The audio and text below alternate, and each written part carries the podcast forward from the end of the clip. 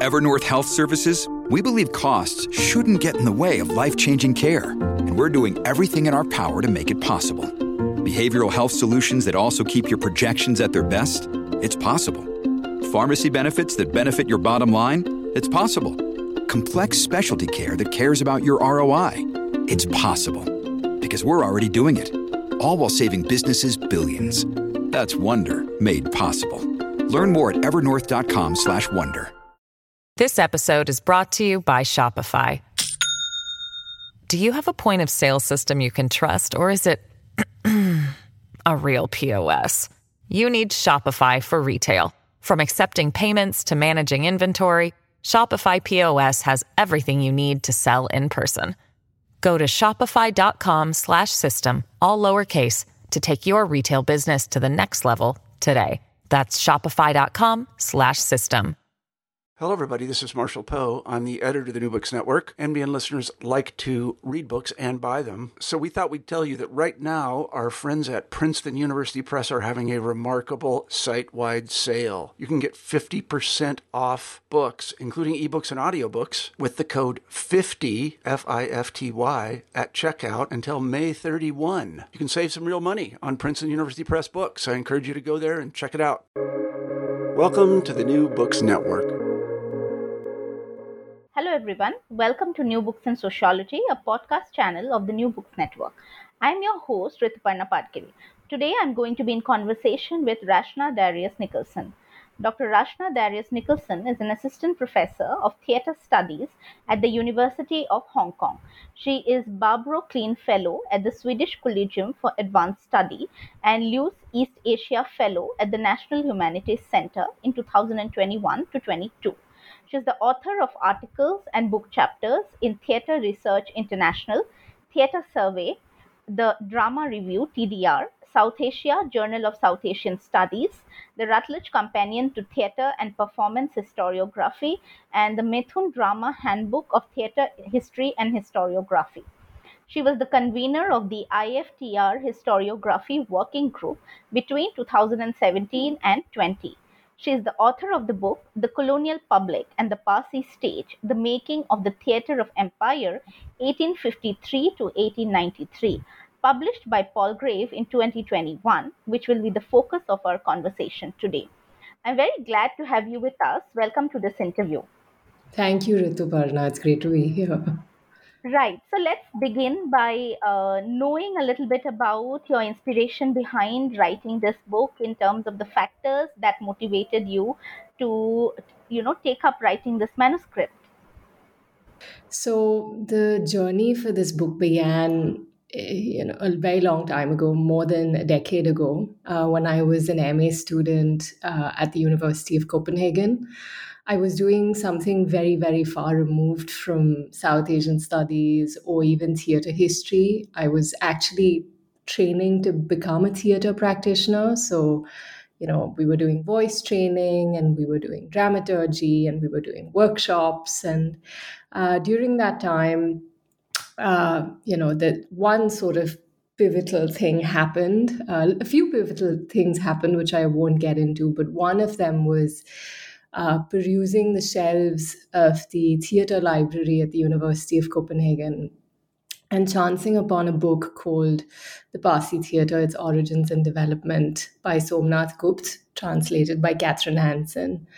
Um, and I was very surprised to see that book, I remember, and seeing the title because uh, having grown up in Bombay, uh, I knew what Parsi theatre was. I mean, I had this impression of Parsi theatre as being this quaint theatre form for the Parsis of Bombay that happens once a year on uh, the Parsi New Year, the Zoroastrian New Year. Um, and so I was very surprised to read about this enormously influential cultural phenomenon in the nineteenth century that was not only the precursor to, you know, numerous modern proscenium-based theatres across South Asia and Southeast Asia, but also uh, the predecessor of Bollywood. Um, and so, you know, I was, I was, I was shocked to read of that because, you know, being a half Parsi myself, I found it incredible that I had no idea um, about this uh, hugely important cultural phenomenon, arguably the most important cultural phenomenon in the subcontinent in the nineteenth century. So I decided that after completing my M A, you know, one of the things that I found frustrating ab- about the book was a the paucity of primary sources that were referred to in the book. It was very interesting, but, you know, the, the book primarily relied on secondary sources, and, you know, you couldn't get a very good sense of which troops existed when or how the theatre evolved from one genre to another, who would, you know, which playwrights came when, what plays exactly they wrote and what these plays were about. Um, you know, all of the details essentially were missing. And so I thought that after my after my uh, uh, master's, I would go back to India um, and see if I could find any primary sources. Um, and and so I did what every Uh, self-respecting scholar does, which is I went to Google and I typed Parsi theatre scripts. This was in two thousand nine, ten. Um, and, uh, you know, uh, this institution popped up, UNESCO Parzor in New Delhi. And so I wrote an email to uh, the head of that institute. And then I found myself in Delhi a few weeks later. Um, and there were a hundred or so uh, Parsi theatre scripts dating from the nineteenth century in that archive. At the time, I had just, I, I was unable to read Gujarati. I understood it passively because that was the language that uh, my parents spoke at home. And that is the language, one of the languages that you hear quite often in Bombay, um, which is where I grew up. But um, I didn't know how to read the language. And so that was the beginning of a tortuous year-long process of uh, uh, sitting with my mother every evening and having her read uh, these scripts to me while I would record her voice and then read the text with her. Um, and we both essentially were not only discovering a new language, which is nineteenth century Parsi Gujarati, uh, which, you know, uh, uh, uh, there is a version of that that exists today, but it is essentially a dead language. Um, so we were not only discovering that, but, you know, my mother was essentially enacting these plays for me. So it it was almost a sense of, you know, these plays were almost brought to life in a way during that time, during that year. And then I also decided during that time that the easiest way to really do this research properly is to do a PhD. So I I actually got into academia for all the wrong reasons, I would say, not to, you know, get into an academic career, but to be able to, to do this project properly. Um, and so I ended up again in, in, in Munich uh, in two thousand twelve uh, to, to sort of trace this hundred-year-long uh, cultural phenomenon. And the first thing that um, one of my supervisors said when I got to Munich, you know, after having found these hundred years worth of uh, of uh, play scripts, was that, you know, you actually don't have enough archival materials. You need to go back to India and you need to find newspapers that are chronicling uh, this theatrical form, so vernacular newspapers. Um, and so I went back to Bombay, and that's exactly what I did. I found uh, hundred years worth of uh, newspapers that have hardly been looked at. Uh, the Rast Goftar, which was published between eighteen from eighteen fifty-three onwards, um, and uh, the Jame Jamshid and the Bombay Samachar, the Bombay Samachar being the oldest uh, vernacular newspaper in India. Um, and so that was sort of the beginning of this very long journey that I embarked on. I, I magical journey, because I spent uh, many, many hot, sweaty, but beautiful months at the J. N. Pettit uh, Library in Bombay, uh, which is an incredible archive of uh, resources on South Asia that few people actually explore, um, turning page after page of uh, these relatively untouched newspapers from the uh, nineteenth century in Gujarati that essentially t- t- told the story not only of the genesis and the development of this theatre, but also of the Parsis' res- the Parsi community's response to uh, the theatre's um, uh, origins and, and subsequent development. Um, so, so that that is essentially how the book came about. It comes from you know, even though it's about a, a one hundred twenty, one hundred year cultural phenomenon, it's very much rooted uh, in a particular place, which is Bombay. Um, and it is heavily based on archival resources uh, in Parsi, Gujarati, and Urdu uh, from Bombay. Um, yeah, so that is how the book uh, came about, I would say. Thank you for that very comprehensive overview. Uh, next, if you could talk a little bit about who the Parsis are and what their significance in the Indian context has been for our listeners all over the world, that would be really great. Mm-hmm. So the Parsi community, um, the bog standard answer is that they, they, they're an ethno-religious minority from Iran, from Persia. They fled from Persia about a thousand years ago uh, with the Islamic invasion of Persia, and they settled on the western coast of Gujarat. Um, and they were essentially primarily engaged in agriculture and artisanry. But the Parsi community very much flourished in with the advent of British colonialism. Uh, so prior to the British uh, landing in India, you know, they lived very much on the periphery of, of the Indian subcontinent. They kept to themselves. There's a very famous story of, uh, you know, the, the sugar in the milk, where the Parsis tell the Gujarati ruler that, you know, when they first come to India, that uh, they will sort of uh, sweeten the milk, just like the sugar sweetens the milk, they will also sweeten uh, India um, and, you know, absorb into Indian culture. Um, but they sort of, one of the rules, you know, one of the legends is that they they promised the ruler that they would not uh, pres- try to proselytize the community to their religion, which is Zoroastrianism. Um, and that they would keep to themselves, you know, they would, so they would, uh, you know, marry within the community and so on and so forth.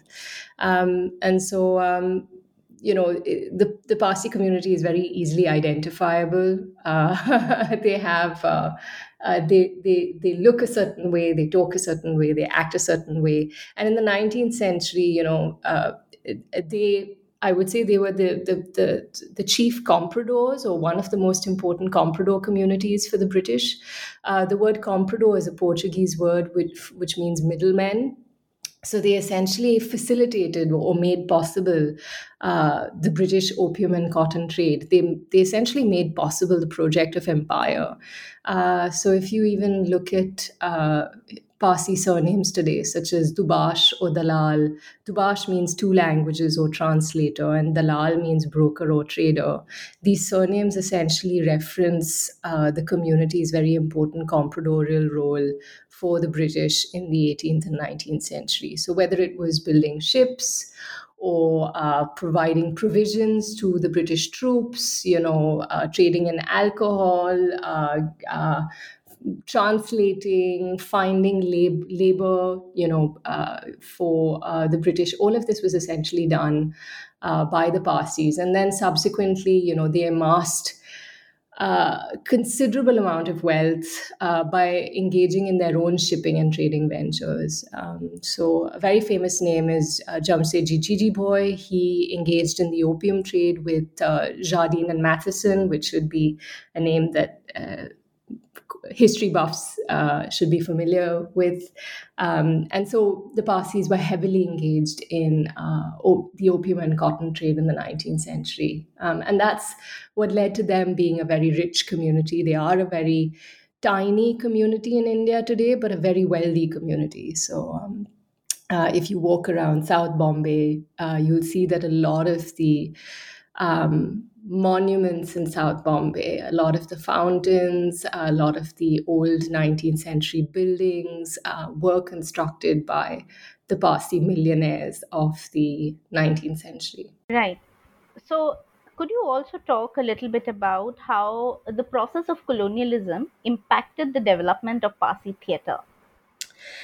Um, so the Parsi theatre couldn't really have happened without colonialism. Um, the theatre started in eighteen fifty-three, and it was very much inspired by two phenomena. Uh, the first were traveling uh, European companies that had begun uh, stopping in Bombay and performing at the town hall. Um, and, and so, you know, the young Parsi thespians who had begun attending school and university were very much inspired by um, these traveling companies. And so uh, one of the key inspirations for the Parsi theatre, f- f- you know, for, for, for its earliest plays were these traveling troupes. The second is actually the Marathi theatre. The Marathi theatre was the first theatre in Western India to um, begin performing these, uh, you know, plays that were based on a script uh, with a proscenium stage. Um, and so, uh, you know, the Parsi theatre was very much inspired by these two uh, forms. Um, so, you know, colonialism, I would say, uh, you know, made possible in very sort of practical, material ways, the theatre. Um, the Parsi theatre was the largest, most influential proscenium-based theatre uh, in the Indian subcontinent in the nineteenth century. And so um, all of the mechanical devices, the visual effects that were travelling during that period from Australia to South Africa to Europe, you know, they they made the, it, the, the all of these things came to India, to Bombay, and the Parsi theatre was very much an indigenous response to all of these uh, things.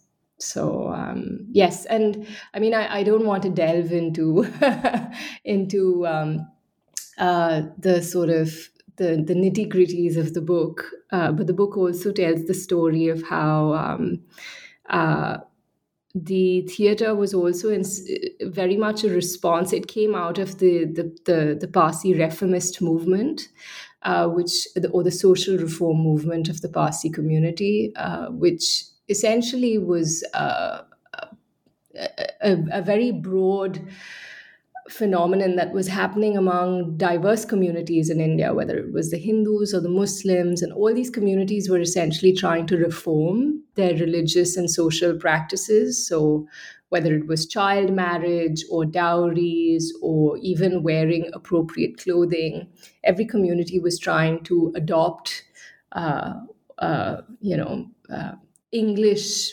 standards of morality and virtue, virtue uh, or civilization and progress. Um, and the Parsi theatre was was also uh, uh, part of that movement. Um, there there was an attempt on on the part of the Parsis. It was an attempt on the part of the Parsis to, uh, um, I would say, appropri- not just appropriate, but adapt to, I think, uh, some of the morals uh or sort of values, I think, of the ruling class.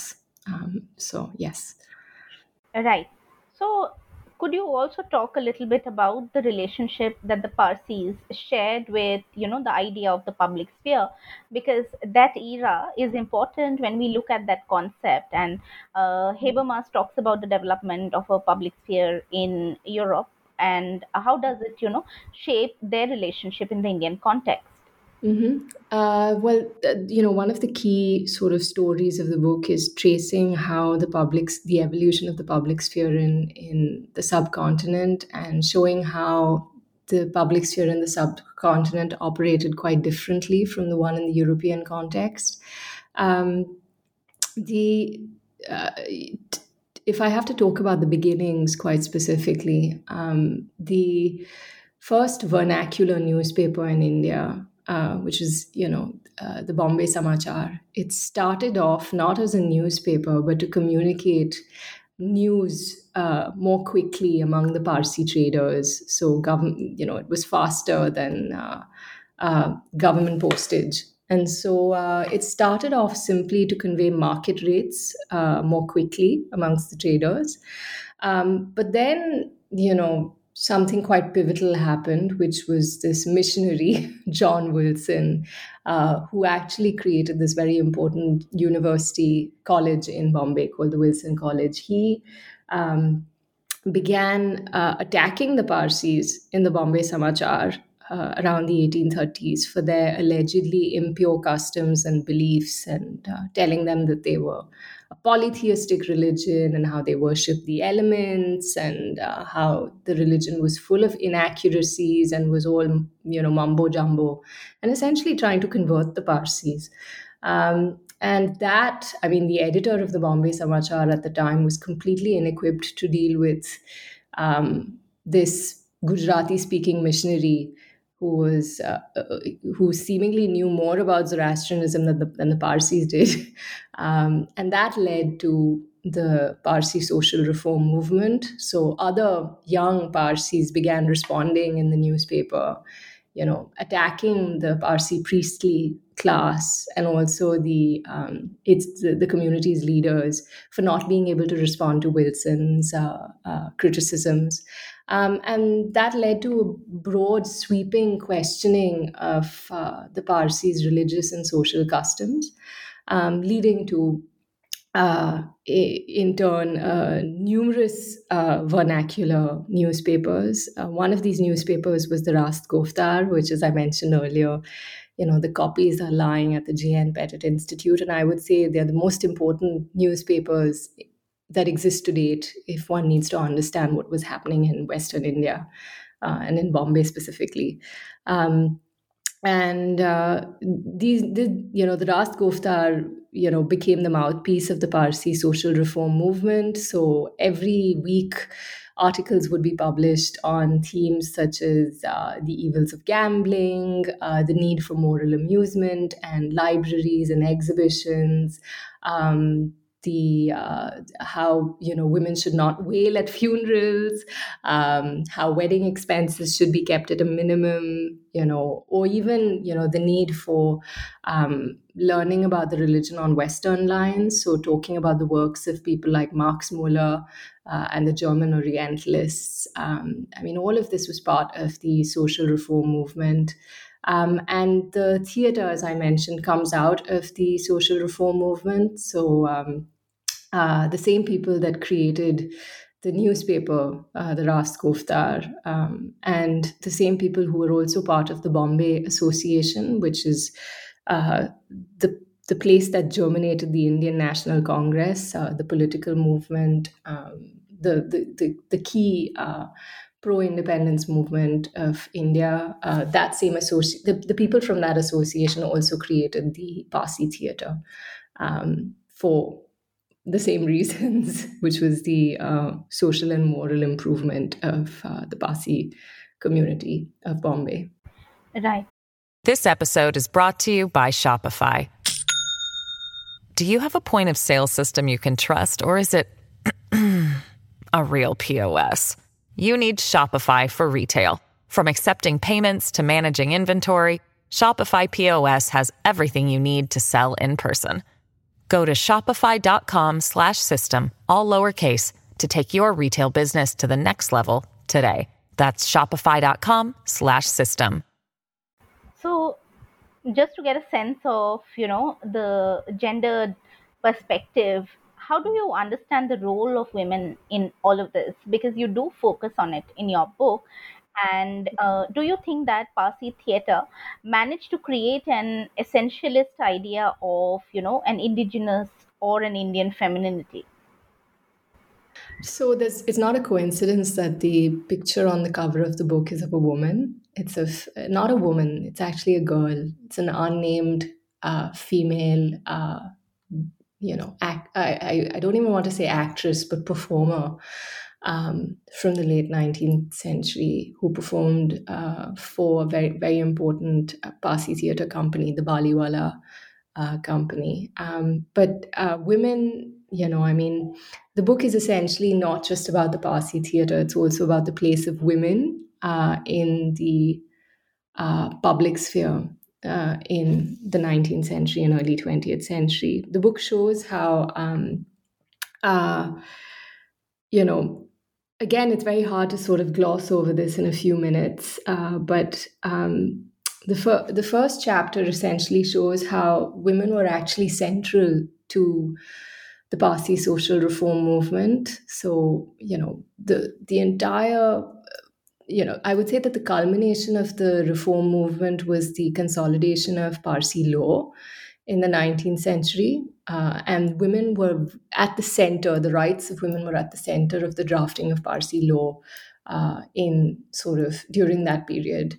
Um, but, you know, if you, other scholars have written about this and have shown this better than, than I have. Uh, but, you know, even though rights were seemingly being conferred on Parsi women, uh, these rights, you know, they they they may not have if effectively been actually materially changing, I think, um, uh, women's ability to be able to say, you know, uh, do certain things freely in public. Uh, so, for example, the, the, the book shows how, you know, it, it, the Parsi theatre opened up a space for respectable, moral women to come into the public sphere and attend the theatre. But at the same time, it did so by castigating Naach women. So uh, pre-colonial um, theatre forms or entertainment forms. Uh, so there was a, you know, there was there was a very strong attempt to contrast respectable, moral, Uh, pure Parsi women from the crass women of the street. Um, and so there was this paradoxical thing happening in the mid-nineteenth century, which was that while ostensibly certain rights were being given to certain class of women, uh, many other women were being ostracized um, uh, at the same time. Uh, subsequently, uh, the book shows how, um, you know, in a few years later, uh, just, you know, a decade later, the theatre moves from being um, a, a, a cultural phenomenon for the Parsi community of Bombay to this mass theatrical form for the subcontinent, essentially, and for, for, for South Asia and for Southeast Asia. Um, and so it ceases to be for the moral benefit for, of the Parsi community. It becomes an, chiefly a form of amusement and entertainment. And that's when you see uh, actually these Naach women returning to the stage. Um, you know, that's also when you see the moral, respectable classes ceasing to attend the theatre.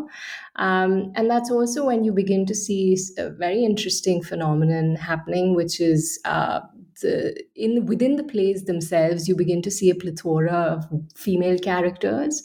Um, first, you see, you know, this this first, I would say the, the first play in Hindustani of the Parsi theatre, which is Sona Molni Khurshid.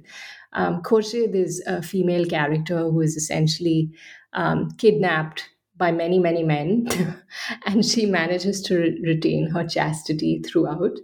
Um, but it's a it's a very important and potent allegory uh, that was being performed in the nineteenth century of the, the indigenous women woman who had been captured by many men, but who had never lost her purity.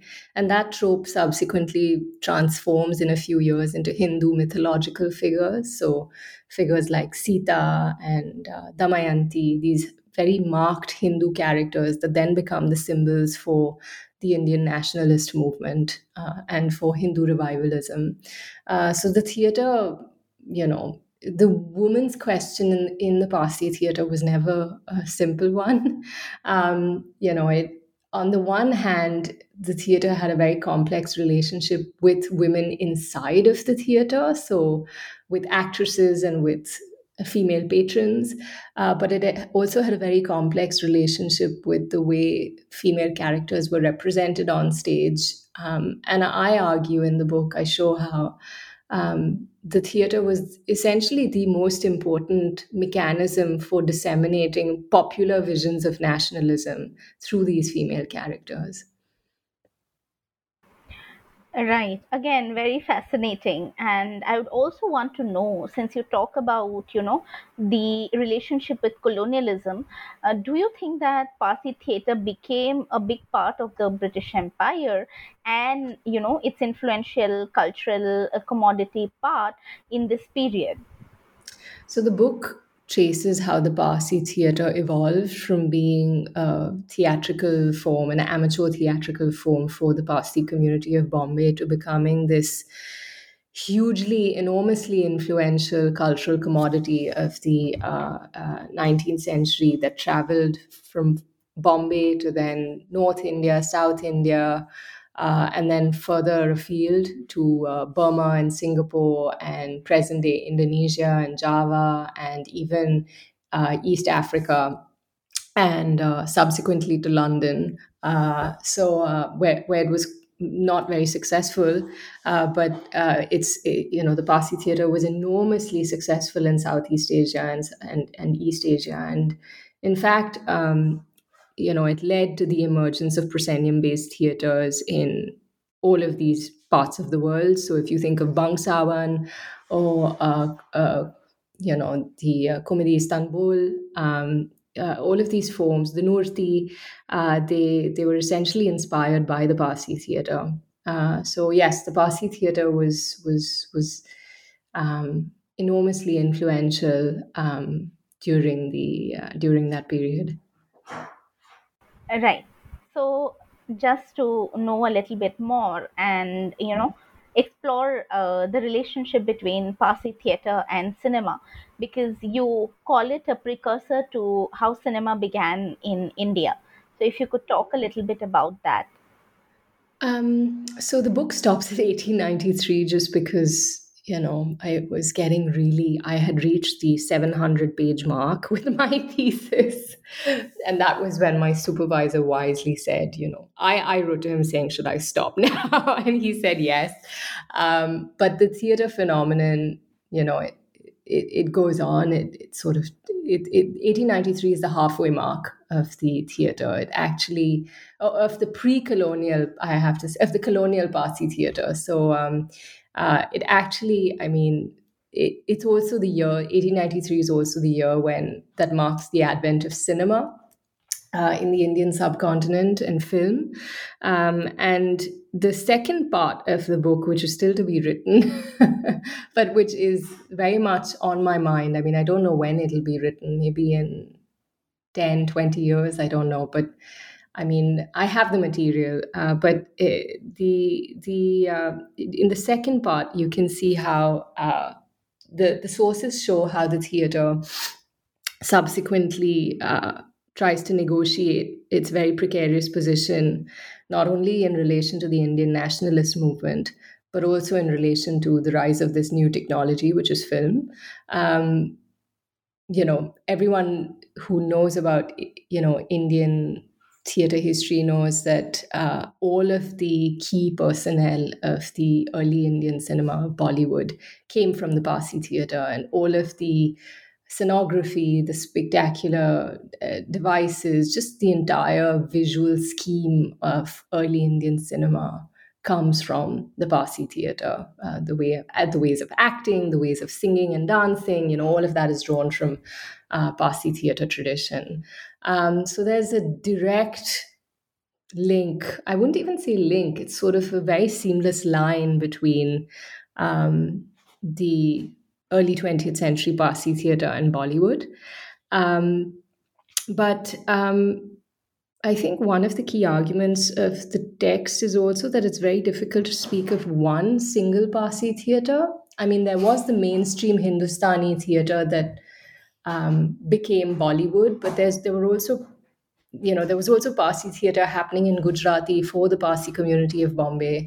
Uh, there were, you know, specific Parsi theatres happening in Rajasthan, in Tamil Nadu, in Tamil, um, as I mentioned earlier, in sort of Southeast Asia, in yeah, in Java, um, and so um, you know, it's it these. different forms that were happening for specific communities also evolved during that period. Um, and, you know, the example that I always cite is the Parsi theatre for the Parsi community. It's it, it subsequently became, you know, the Parsi theatre that we know it today, which is something that happens once or twice a year for the Parsi community in Gujarati during fest- fest- festival days, so during um, the Persian New Year, Navroz. Um, but, you know, I guess that's the interesting thing about sort of this theatrical form, that on the one hand, um, it led to this, uh, to Bollywood. Bollywood is very much uh, a part of that lineage, but it also, you can see the influence of this form in many other uh, less apparent uh, places. Uh, like, you know, on Navroz Day Parsi celebrations or uh, in the Bangsawan. Right.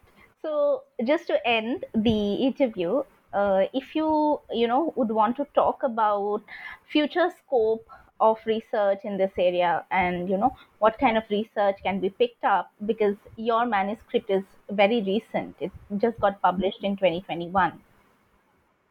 So, I mean, one of the key arguments of the text is that history is always written from a particular place.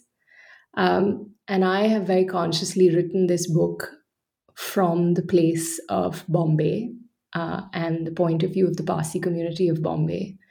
And one of the claims that the book makes is that it's impossible to write a history of a hundred, more than hundred-year-old theatrical phenomenon that spread from Bombay to all over the subcontinent and then to Southeast Asia and East Asia and East Africa. Um, you know, it's impossible to write about such a huge, um, thick cultural form in one book and by one person. You know, if one had to write the authoritative history of uh, the Parsi theatre, one would need to access sources not just in Gujarati and Hindustani, but in the numerous minor sort of uh, languages that the theatre subsequently was also performed in. Um, so uh, I, you know, I... I While I have written the story of the origins of the Parsi theatre, you know, and f- very much sort of based on, heavily on Parsi Gujarati and Gujarati and, and Hindustani sources, I think there's enormous scope um, for other researchers to write, you know, the version of the Parsi theatre, the history of the Parsi theatre from the pre- from other places, uh, from other locations, whether that's Rajasthan or whether that's Lucknow or whether that's uh, uh, Madras um, or Burma. Um, I think there's there's enormous scope for, I think, uh, you know, I think what, what I've done is sort of um, essentially provide a, a starting conceptual map um, that would allow, I think, other researchers to know sort of the details, like this is when a Parsi theatre troupe traveled to Burma in this year and this month, or this is the year that a troupe traveled to Calcutta or Delhi. Um, and I think, you know, like I said, I think there's enormous scope for then a researcher in Delhi or Calcutta to, you know, look at sort of the, the, the Bengali, uh, for example, newspapers, Um, in that year, and then see the local impact of the theatre in those places. Um, so I would say there's there's there's huge huge scope, I think, uh, for um, further work in this field. And you know, this is also uh, this leads to another question, which is uh, on sort of the privileging of particular kinds of archival resources over others. Um, you know, one of the great advantages about the digitization of newspapers like the Times of India is that you can write, you know, Parsi theatre, and with a click you can get one hundred fifty entries on the Parsi theatre, and you can sort of kind of see what's happening. But at the same time, that kind of research is very superficial. Uh, you know, you see a very partial English elitist view Uh, of uh, the theatre. You actually don't get to see what's happening on the ground. Um, and I think, you know, if the kind of research that I hope will subsequently come out on this form, you know, will engage with the local, vernacular, unprivileged uh, sources, the ones in local languages uh, that would are not digitized and that are potentially rotting away in community or local archives, um, and that are not valued as much as, say, sources in English or in Hindi or Urdu. Um, I think those are the, the the sources that I hope will be looked at in the future, and that eventually leads to Uh, the kind of research, a kind of decentering of Hindi and Hindustani um, and English that I, I, I just hope that that's the kind of research that will happen in the future. Right. Thank you so much for the very fun and engaging conversation. And I hope that our listeners do pick up the book and read it. Thank you once again for taking the time out for New Books in Sociology. Thank you, Rituparna. Thank you.